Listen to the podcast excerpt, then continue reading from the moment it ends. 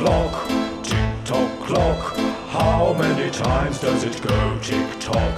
Ticking all of the night time, ticking all of the day. How many times does it go tick tock? More enough, more enough can say.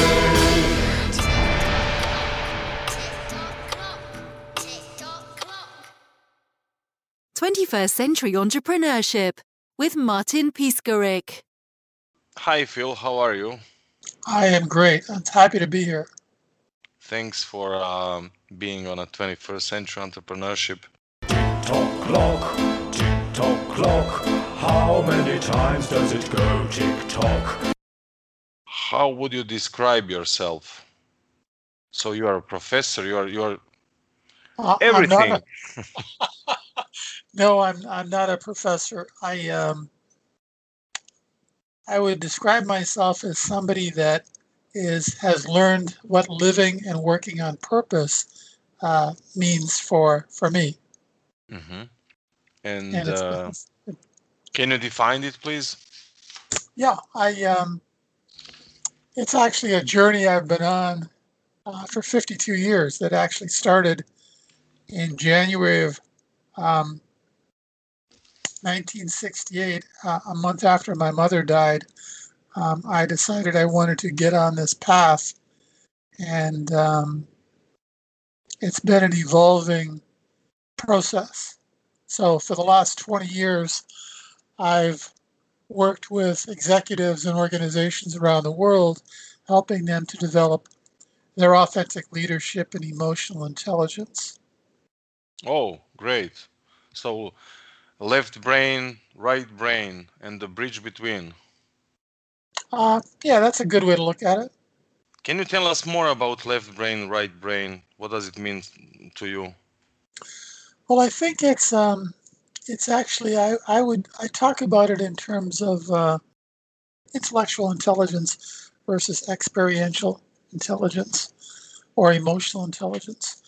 Um, we're our results are largely based on our level of consciousness, and we're actually only conscious about three to five percent of the time.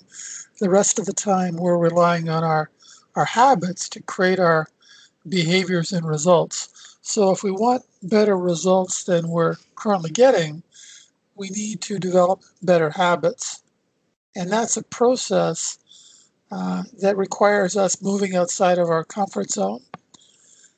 And when we do that, there's a part of our brain uh, called the amygdala that's been operating pretty much the same way for the last 500 million years. And its primary function is to keep us alive, keep us safe. The way it's done that is it's um, it tries to ensure that we never leave the comfort of our cave. And when we do that, if we do that, it secretes a hormone into our bloodstream called cortisol, and that causes our prefrontal cortex or the executive center of our brain to shut off, and we normally go into uh, uh, fight, flight, or freeze mode. And when we do that in conflict situations, people die.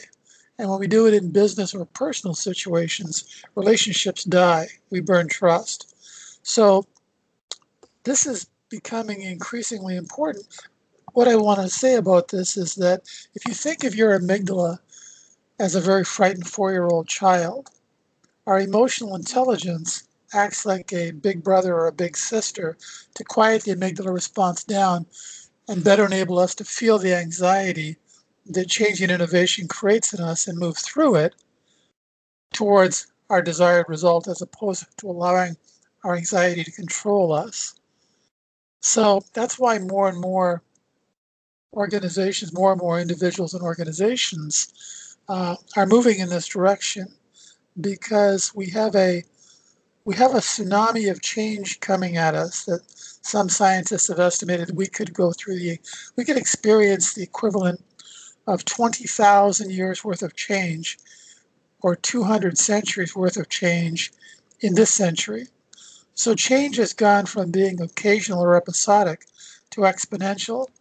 And we've got a 500 million year old brain that doesn't like change. So we have this tsunami of change coming at us that we can't get out of the way of. Um, and the only thing we can really do to to position ourselves to be able to surf through it is the development of our emotional intelligence so that intellectual intelligence is great and that's what our educational employment systems have primarily focused on but what's really been lacking and what's increasing in importance is the development of our emotional intelligence. And that's an experiential process it's not a an intellectual process. And when you combine the two um, you can experience dramatic increases in results.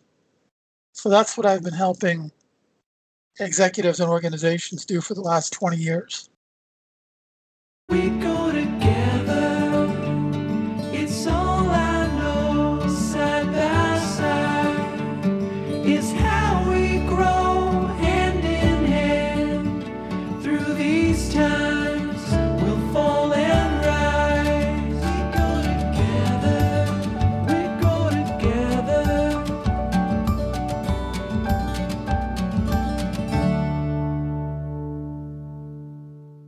dive a little bit deeper uh, to experience perception loop.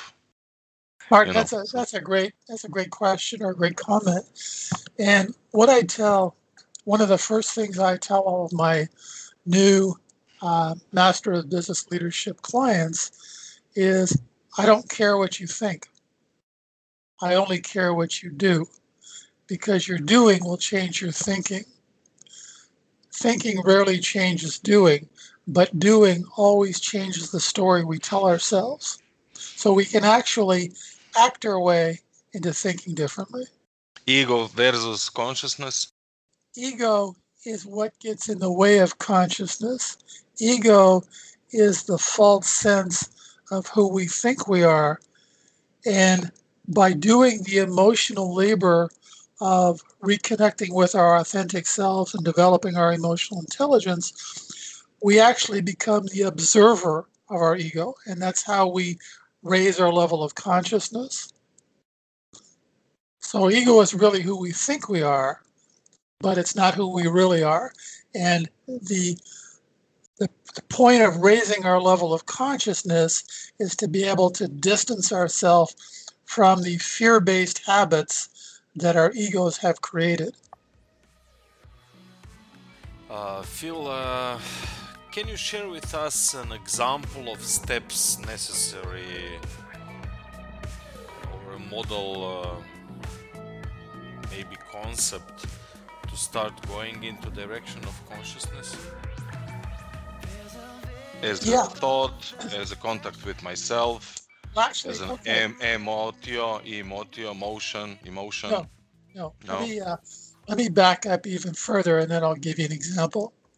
Uh, there's an underlying energy physics to all of this that makes the the MBL habits and micro skills um, create better results. Let, let me explain. When we're born, we're not born with a conscious mind uh, our consciousness doesn't kick in until we're about a year or so old. Uh, but we immediately start wiring up our brain. We immediately start creating the, the neural network pathways in our brain that become our habits in order to survive, in order to get food, in order to fit in. And a lot of those habits that we start creating before we're even conscious are what I call victim habits.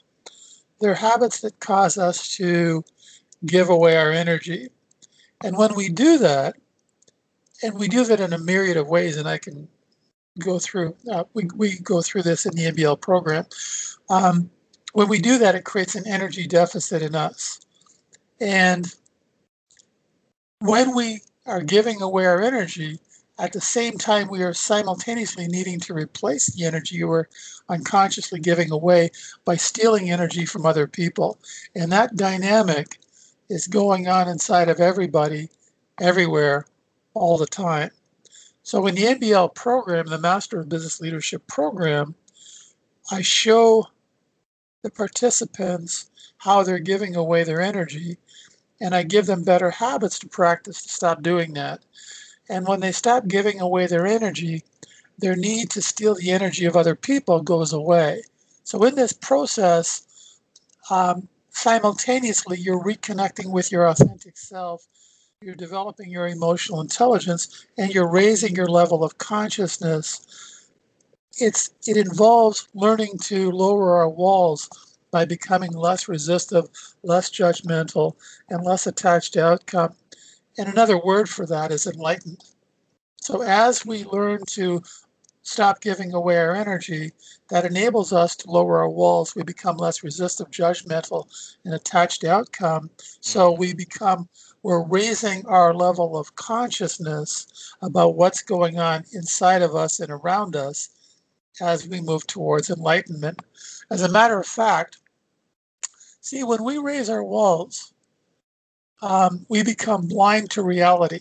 We become blind to what's going on inside of us and we become blind to what's going on around us. But as we learn to lower our walls, not only do we reconnect with who we are, but we're actually able to see what's going on with other people better than they're able to see it themselves because their walls are still up. They are still blind to the reality of the present moment. So in order so this process in and what happens during the course of this process actually inspire creates inspirational leaders that are better able to be of service to others. Okay, and uh, what's the reality? The reality is whatever is happening in this moment, not what our ego would have us believe is happening, but actually what exists. Without the reality of the present moment, being able to observe the reality of the present moment without resistance, without judgment and without attachment to outcome.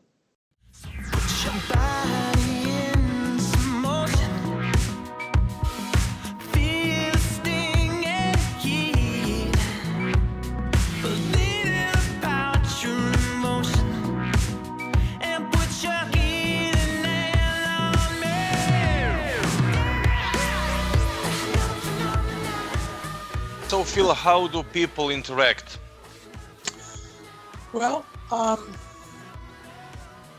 if an individual is not willing to do the emotional labor of reconnecting with who they are, their authentic self, and developing their emotional intelligence, then the only other alternative they really have to try and get better results is to try and control everybody else. If they're not willing to change themselves, which most people aren't, the the only other alternative is try and use some type of position-based power to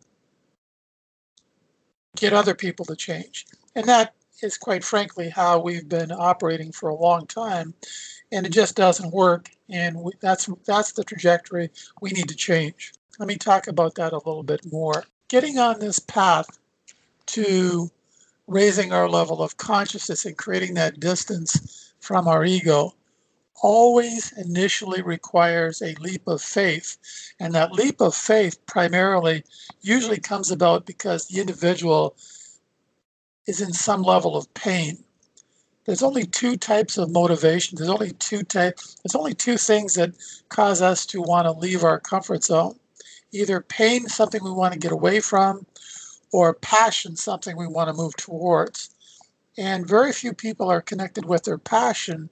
So those individuals that are actually willing to do the change that that better results requires are usually driven at least initially by some some type of pain they want to get away from. And that creates the motivation to le- to take the leap of faith.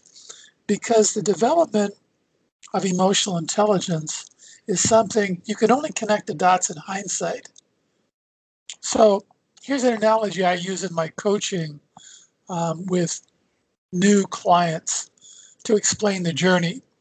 If you take a penny and you double it every day for 31 days, day one you've got a penny, day two you've got two pennies, day 31 you've got 10.7 million dollars, day 32 you've got uh, 23 million dollars. The point here is this is not about money, but it's about the journey the point is that it doesn't take any more effort to go from day 30 to day 31 than it did to go from day one to day two, but it's a process. So in the beginning, it looks like you're doing a lot of work for a little, and you are, because you don't know what you don't know. Later on, it looks like you're doing a little work for a lot, and you are, but it's it's a continuation of the journey you've been on. There are some clients I've been working with for over 10 years because the ROI never ends. The ROI keeps getting greater and greater and greater and greater as we distance ourselves from our egos and develop our emotional intelligence, which raises our level of consciousness. So, what's most difficult, this journey is most difficult in the beginning because we're largely unconscious of what we don't know. So, as we learn what we don't know, what our education or employment system didn't teach us, and we practice it, we learn to lower our walls. We learn to stop giving away our energy. We're moving towards enlightenment. Who owns the pain? The pain is generated by our ego. Our ego is a part of our physical body that has outgrown its usefulness it's still there. Um, it was important at one point in our evolution to be able to separate ourselves from others. But the purpose that it was that it, it evolved that, that created it is now what's standing in our way of getting better results. It's creating the drama, chaos, and conflict that we see everywhere in the world. So that our trajectory needs to change in a sense in the sense that we need to recognize our ego but also recognize that we are not our ego. We are not the labels we give ourselves and others. We need to become the observer of our ego and we do that by raising our level of consciousness. When are we starting developing our ego around 2 years more or less when we say no, when we say first time no? That's a good question. Um, I don't, I don't know exactly, but it, it definitely is early on, and um, we start to identify. We start to view power as external. We start to think that there's something out there we need to complete ourselves, and that's not true. Our answers have always been right under our nose.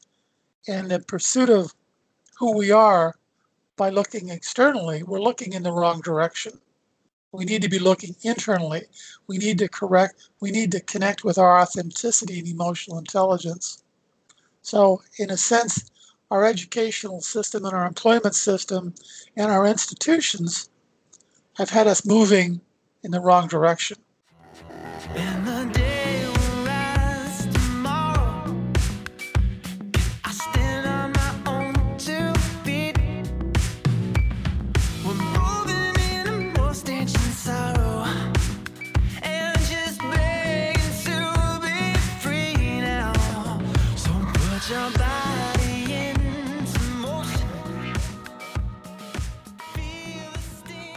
Mostly people with low level of awareness use their manipulation and power for keeping the world going as it is going at the moment.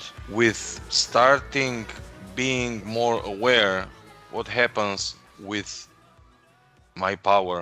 Your my, true my intellectual power, my emotional power. What what kind of power do I have? You have incredible power. As a matter Okay. of fact, Okay. the, your power, your light is much more powerful than you could possibly imagine. You have everything you need. We all have everything we need.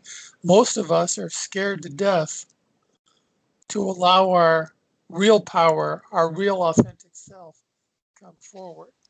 We from a, we try to fit in we try not to make mistakes um, and we begin we become prisoners of our comfort zone and our expectations and our desire to serve becomes less and less as time goes on. What would be first steps to go to this comfort zone? Whenever we leave our comfort zone, we enter a discomfort zone. And we need that's the anxiety that our amygdala is is producing within us. And it's doing that to try and ensure that we don't leave our comfort zone and that our comfort zone actually becomes our, our prison. So this is what I call emotional labor, the emotional labor required to leave our comfort zone and move through the discomfort or the anxiety that that change creates. That's what develops our authenticity. That's, that's what reconnects us with our authentic self as we develop our emotional intelligence and raise our level of consciousness. So you're right. There is a there is a there is a strong both biological and sociological resistance to our leaving our comfort zone.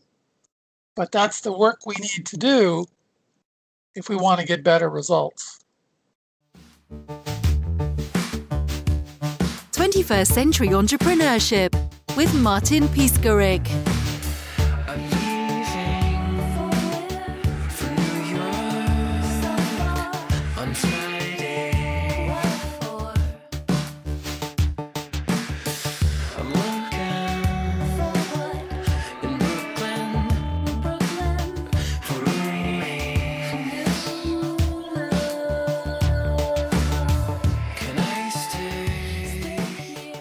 About the context? We are immersed into everyday context. In the context of our our working environments, most of us find ourselves working in toxic environments that uh, are stealing our energy. And we really need these tools. We really need the ability to be in those environments with our walls down so that we're not giving away our energy to what I call the energy vampires around us. Um, that by becoming less resistive, less judgmental, less attached to outcome. See, one of the maybe one of the greatest abilities we have is that between stimulus and response, between whatever happens and how we choose to respond, there's a space. And in that space is where we get to choose our response. And if we choose to respond to the other person with our walls down, that inspires them to lower their walls. See, victims travel in packs. They, they need each other, but they don't like each other, they don't trust each other, and they can never lower their walls around each other. But they have a, a codependent relationship where they're they're stealing each other's energy. But when you introduce an individual into that environment that has the habits and micro skills, has the consciousness to keep their walls down, that creates an inspirational example that inspires people to want to move in their direction and away from the victims. Um, and that's how you actually change the culture within an organization. Cultural change must begin first with individual change. And there's a methodology for individual change, and there's also a methodology for organizational change. So, where we are today is we're looking for those individuals that are willing to do the emotional labor necessary to raise their level of consciousness. And we're looking to, to help them so that in turn they can be part of the, the organizational, the cultural change that's needed. There's so to this world that lies unseen.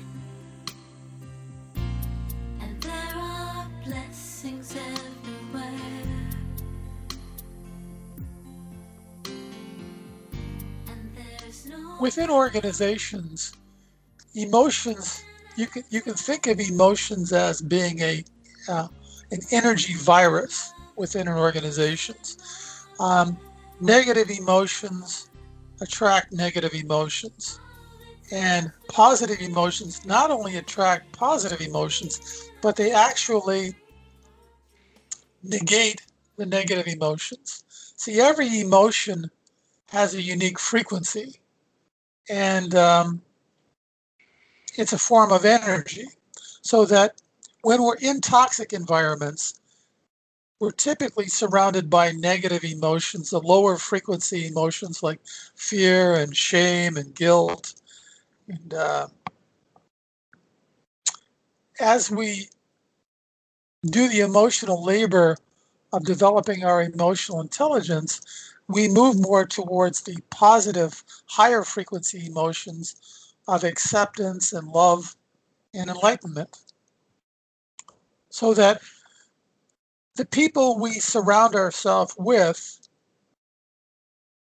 can have an impact on our emotions if we don't have the the, uh, the emotional intelligence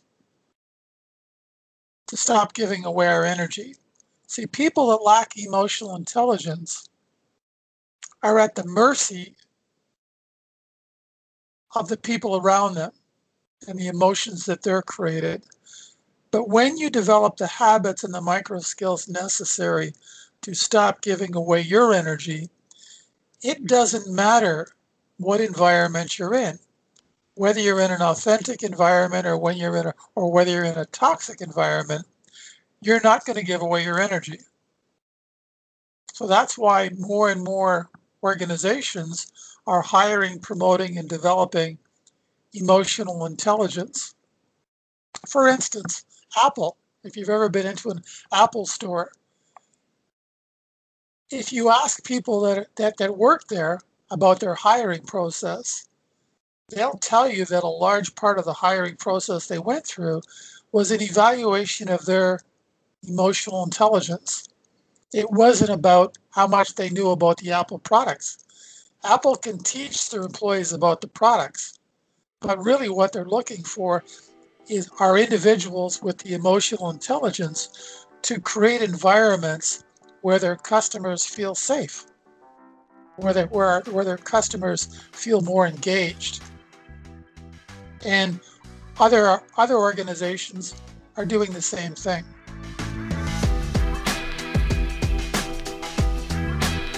Twenty-first Century Entrepreneurship with Martin Piskarik.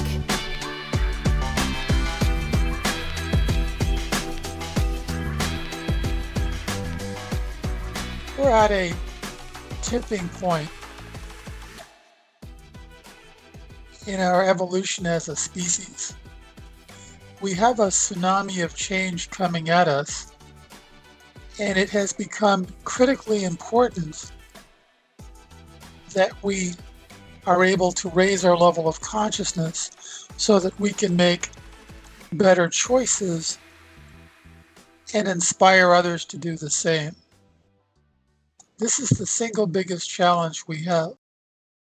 As we become more conscious, as we learn to lower our walls and stop giving away our energy, not only are we reconnecting with who we are, but at the same time, we're reconnecting with each other.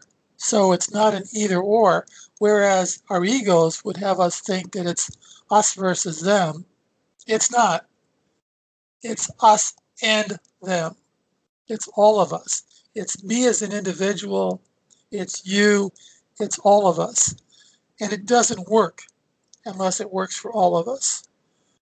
So we need to understand that the challenges we face are increasingly global challenges that require global solutions. And our willingness to embrace those challenges and turn them into opportunities for change and growth are directly related to our level of authenticity, emotional intelligence, and higher consciousness. So that's the challenge we have before us. Without these abilities, we will continue to battle ourselves and each other.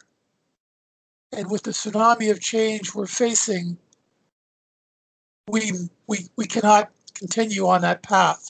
We must begin to change our trajectory as a species and recognize our interdependence.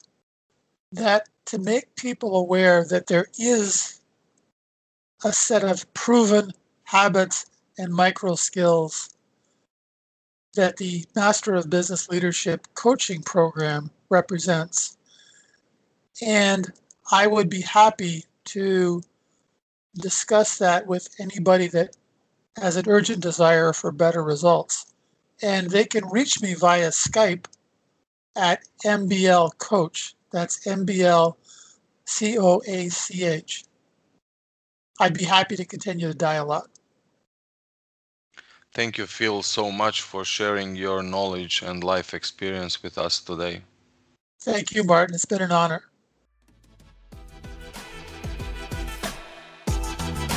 Twenty-first Century Entrepreneurship with Martin Piskarik. Thanks for listening